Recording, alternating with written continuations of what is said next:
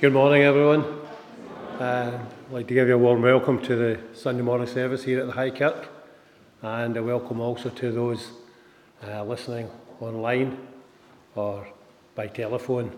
A couple of wee reminders uh, Mary's Meals boxes are due in today, uh, so and there's a wee there if you want to make a donation.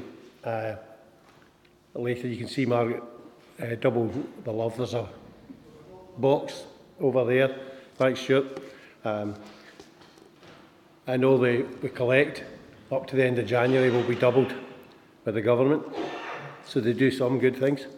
Uh, and the congregational lunch, the sheet's still at the uh, over the Beadle's pew if you want to add your name to it, and that's on the 27th of February. Any questions, you can just grab me or phone me. Uh, don't phone my landline number, it doesn't exist. If you've got that, uh, and I'll now hand you over to Scott. Thank you. Well, thanks so much, Billy, for introducing our morning service here, where we join now to worship together. And so let's sing together in Jesus is the name we honour. So let's sing.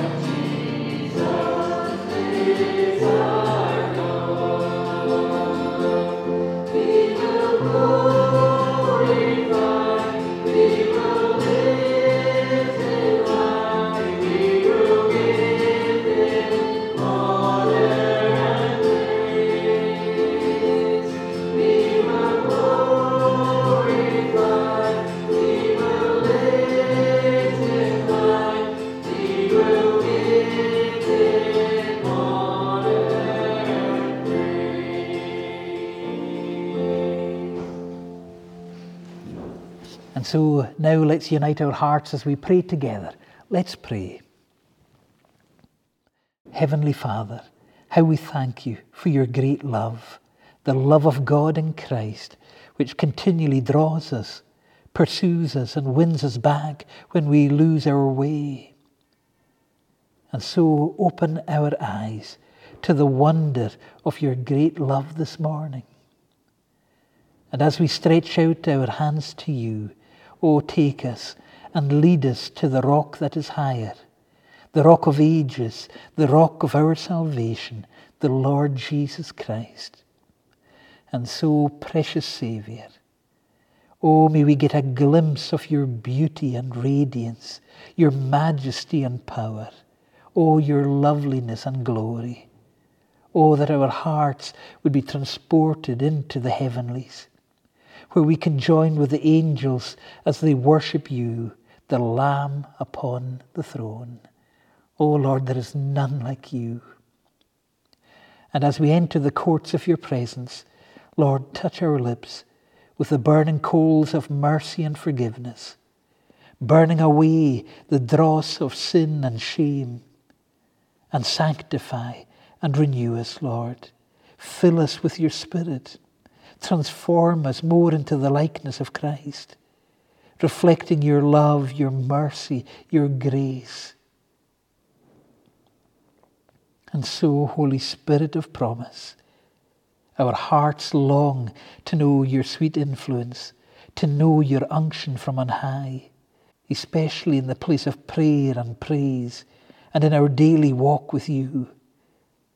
Oh, please fill us now, empower us, bring glory to Jesus in all things. And as we desire now to hear the very word of God, please open our ears, open our eyes, open our hearts, oh, that we would receive all that you have for us. And so, Lord, inhabit now the praises of your people as we worship and share in the Lord's Prayer praying together. Our Father, who art in heaven, hallowed be thy name. Thy kingdom come, thy will be done on earth as it is in heaven. Give us this day our daily bread, and forgive us our debts as we forgive our debtors. And lead us not into temptation, but deliver us from evil. For thine is the kingdom, and the power, and the glory forever. Amen. Well, we now take our Bible reading in Matthew's Gospel, chapter 4, and there at verse 18 to 25. As Jesus was walking beside the Sea of Galilee, he saw two brothers, Simon, called Peter, and his brother Andrew. They were casting a net into the lake, for they were fishermen. Come, follow me, Jesus said, and I will make you fishers of men. At once they left their nets and followed him. Going on from there, he saw two other brothers, James, son of Zebedee, and his brother John. They were in a boat with their father Zebedee, preparing their nets. Jesus called them, and immediately they left the boat and their father and followed him. Jesus went throughout Galilee, teaching in their synagogues, preaching the good news of the kingdom, and healing every disease and sickness among the people. News about him spread all over Syria and people brought to him all who were ill with various diseases, those suffering severe pain, the demon possessed, those having seizures, and the paralyzed, and he healed them. Large crowds from Galilee, the Decapolis, Jerusalem, Judea, and the region across the Jordan followed him. Amen. May the Lord bless us with the reading of his precious word. Well, we now turn to Matthew's Gospel, where we're considering this morning chapter 4, and there at verse 18 to the end of the chapter in verse 25. Well, we've already considered the first two chapters there where Matthew, the Gospel writer, Matthew, the tax collector, Levi, as he presents to us the King himself for Matthew, he believes with all his heart. Oh, you can tell through his gospel how passionate he is that he has seen the King. He has seen the King of glory. He has seen the King of Israel. And so for Matthew, he presents the King. He shows the genealogy, the royal line of Jesus, and how Jesus fulfills not just the genealogy, but that he fulfills all the scriptures. He is the son of Abraham. He's the son of David. But he's also Emmanuel, God with us. He is the child who will be conceived of the Virgin. He will be a son given. He will be a new Moses, a greater than Moses. He will be the last Adam.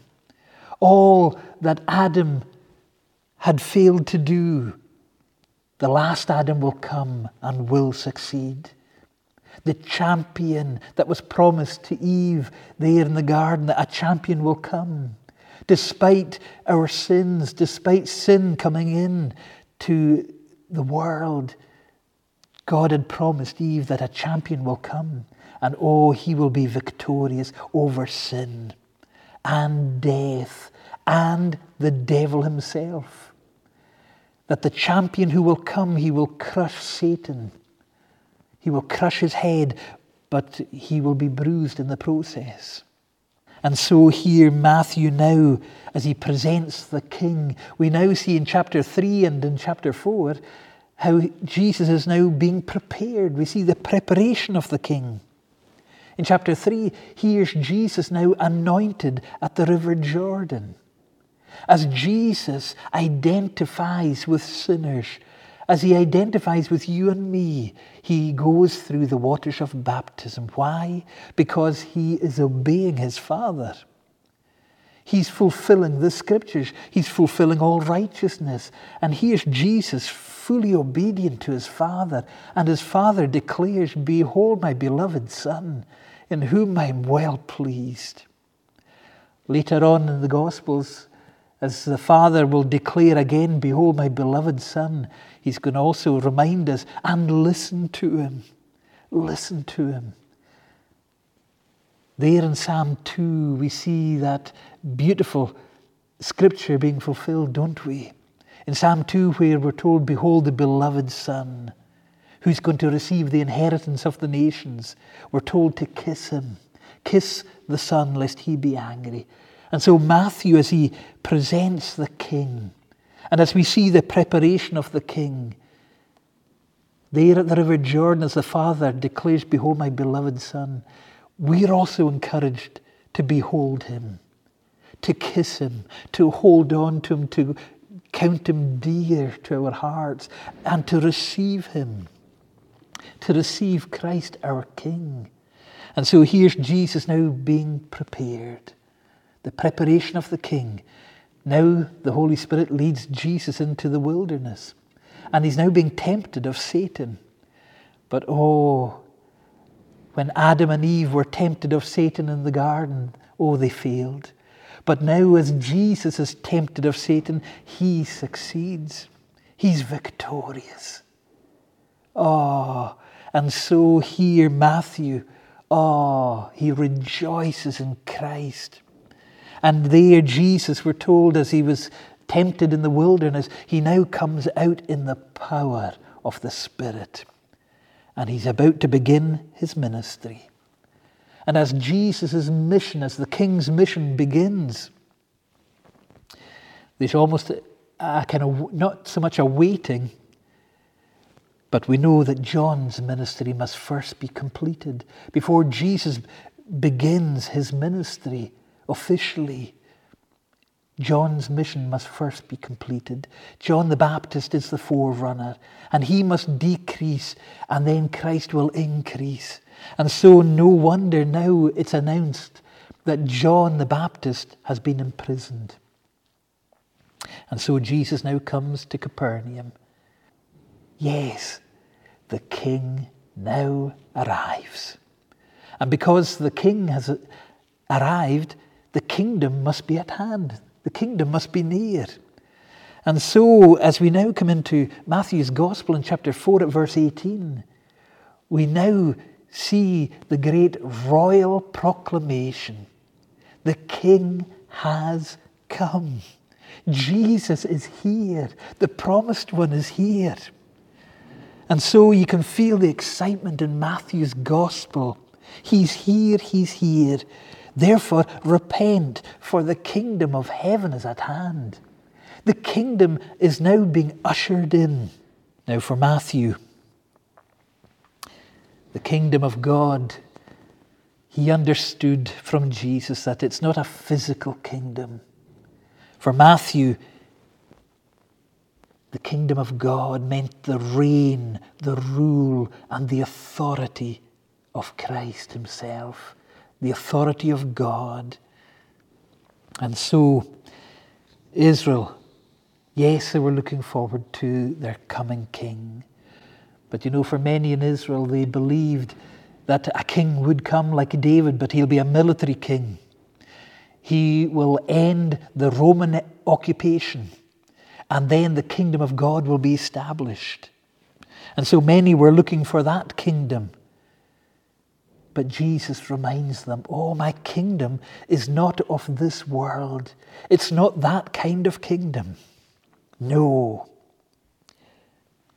And so, as Jesus gives that royal proclamation, we now notice that Matthew brings us to a radical invitation. I like that. As Jesus proclaims the presence of the kingdom, now Matthew highlights the radical invitation of, of the king to pursue the kingdom. We're invited now to, therefore, since the kingdom is at hand, therefore pursue the kingdom. Seek after the kingdom of God with all your heart, with all your soul. Oh, seek first the kingdom and his righteousness, and everything else will be added unto you. Oh, we're to know the, the pursuit of the kingdom. And so we receive that wonderful and such a radical invitation where Jesus says, Follow me, follow me. Well, who are the recipients of the call? As Jesus calls, who are they?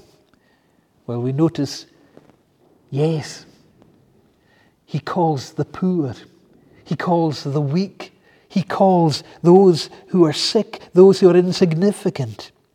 He calls sinners to the kingdom. He invites those who feel as if they're nothing in the world, the unloved, the uncared for, those who have been written off, those who are contrite in spirit, who are broken, those who, are, who feel as if they're falling apart. Jesus invites them. He invites prostitutes. He invites the blind, the lame. He invites lepers, the lowly, those who have no wealth, rank, or power. Christ invites the lowly, the despised of this world, you and me. The radical invitation of Christ comes to you and me. Oh, that we would pursue the kingdom and that we would follow him. Now, this is, as I mentioned, this is a radical invitation. Why do I call it a radical invitation? Because it's not an invitation just to come and walk with Jesus. It's not another walk along the beach. Notice that here Peter, Andrew, James, and John, they had already walked with Jesus. They had been with Jesus. They knew what it was to walk along the beach with him. Here, Peter, Andrew, James, and John, yes, they had already spent time with Jesus. But after they had spent time with Jesus, they returned to their own business. They returned to their boats. They returned to fishing. But now, here in chapter 4 of Matthew, Jesus calls them again, but this is a different kind of call. This is the call to discipleship, radical discipleship. He's asking them not just to come for a walk, let's go for another wee chat and let's see th- things happen. No, Jesus calls them to discipleship, to leave everything, to follow him. Well, I love how Matthew already has highlighted the idea of leaving. Remember how Satan left Jesus alone? We're told that Jesus left Nazareth. Andrew and Simon left their nets, and James and John left their boat. And so here we see these disciples, how they left all for Christ. This invitation would mean a radical change in their lives. They would leave everything, their old way of life, and they would follow Jesus into a newness of life. They would fully follow Christ. To be with Him. Oh, here they are now following Christ. Christ is everything. And so now they would become fishers of men. Jesus is now going to encourage them that they're now to persuade others to follow too, to compel others to come into the kingdom. Well, remember King David, there in Psalm 78, we read, He chose David his servant and took him from the sheep pens. From tending the sheep, he brought him to be the shepherd of his people Jacob, of Israel his inheritance. And David shepherded them with integrity of heart. With skillful hands, he led them. Isn't that lovely? When the Lord called David, he was a shepherd, but now he would shepherd people. And so here, Jesus now, he calls these disciples, these fishermen, that they would now be fishers of people. Well, as we come to the close of chapter 4, Matthew now wants to draw our attention to a remarkable demonstration of the kingdom. Well, Matthew wants us to see not just the miracles of Christ and all the signs and wonders, and they're wonderful, but Matthew lifts our eyes higher that we would behold the powerful and the compassionate King.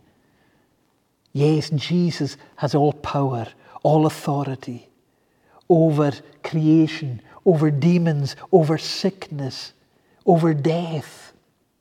But Jesus also has the authority to forgive sins. And he rejects no one who comes to him. Those who are desperate to know love and mercy and forgiveness, Jesus rejects none. All who come to him, he receives Oh, our compassionate King, our powerful King. And that's what makes the kingdom so lovely. Yes, I love seeing miracles. I love seeing signs and wonders. But you know, oh, it's wonderful to see a soul forgiven, a soul cleansed of their sins, a soul that's gone from darkness to light, a soul that has come to know Christ as their Saviour. Oh, a soul that has known salvation. That's the greatest miracle. That's the greatest miracle. And so, Jesus, oh, it's wonderful to see a remarkable demonstration of the kingdom. And as we see hearts drawn to Christ and knowing, yes, miracles, but oh, knowing cleansing knowing their broken hearts mended. I love what J.C. Ryle wrote. He says, There is no broken heart that he cannot heal. There is no wound of conscience that he cannot cure. Fallen, crushed, bruised, plague stricken, as we all are by sin, Jesus, by his blood and spirit, can make us whole. Only let us go to him. I like that. Oh. And so let me encourage you this morning the King is here. And if the King is here, that means the kingdom is at hand. The kingdom is here. Oh, I believe the Lord desires to touch your heart and life this morning. Those of you who feel so unloved, uncared for, those who feel broken and bruised and disappointed and discouraged. Oh, the Lord's here. And I believe He desires to touch your heart with mercy and grace. And since the Lord is here, and that his kingdom is here, and Jesus is the same yesterday, today, and forever, therefore will you respond to the kingdom. Will you come and follow Christ? Or will you come to him with your brokenness, with your sins, with all your mess? Or will you come to him? Will you leave it all behind and follow Christ? Will you hold on to Christ today? Or will you turn to him? For he can make you whole. The Lord desires, I believe, to grant a newness of life, a new beginning for us here today. And as you come to Him, will you also go for Him? That's the radical call of discipleship. It's not just coming to Jesus for forgiveness, it's not just coming to Christ for salvation, it's also going for Him, it's being willing to go for Him. Listen to Matthew in chapter 10 at verse 7 and 8. And as ye go, preach, saying, The kingdom of heaven is at hand. Heal the sick, cleanse the lepers, raise the dead, cast out devils. Freely you have received, freely give. And of course, we know the Great Commission.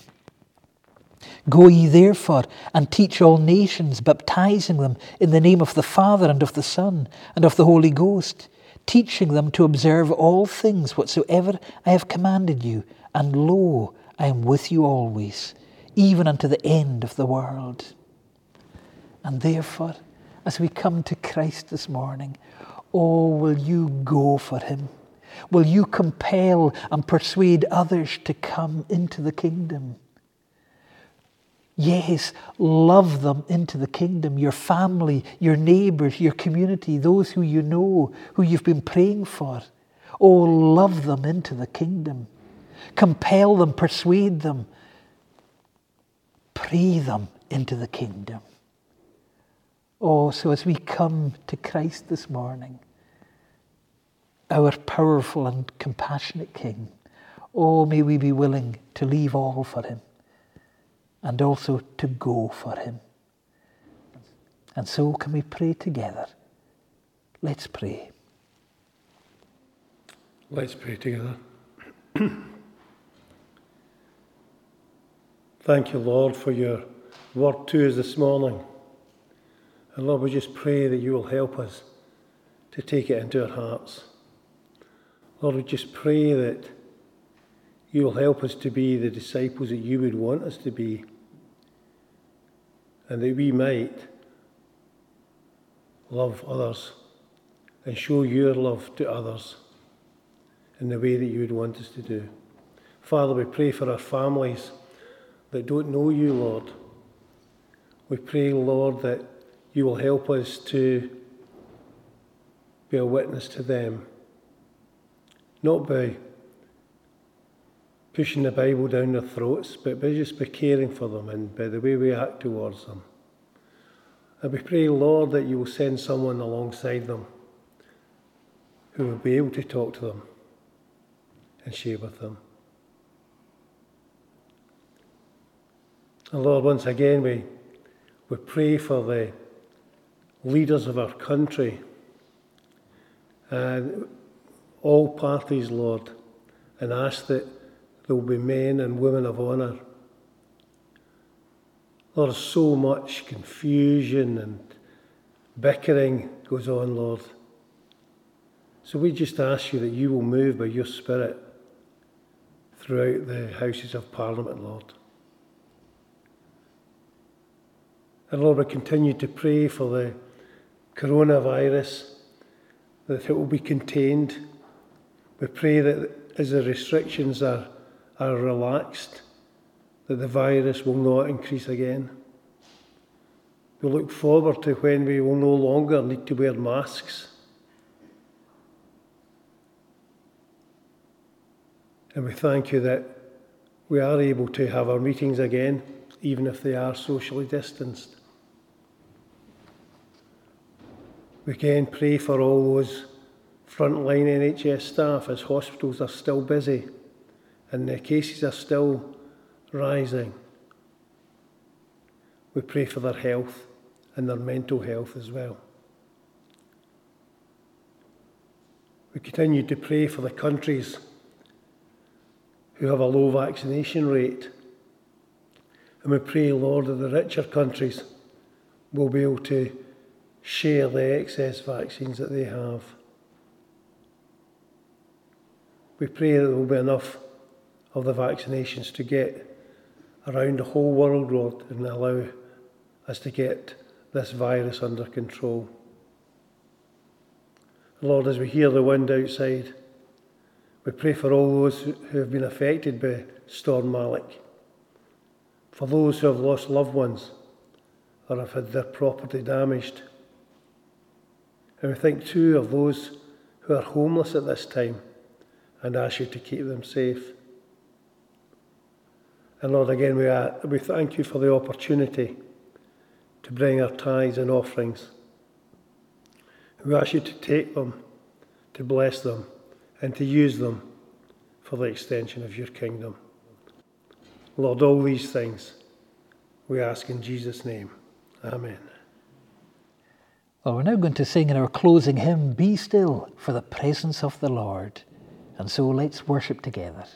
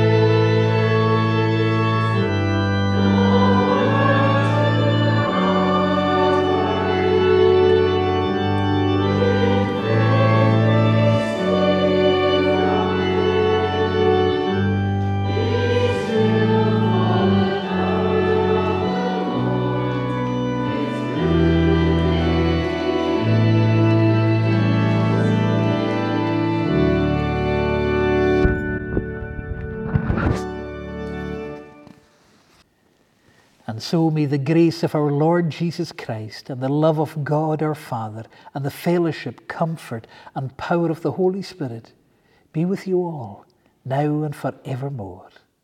Amen.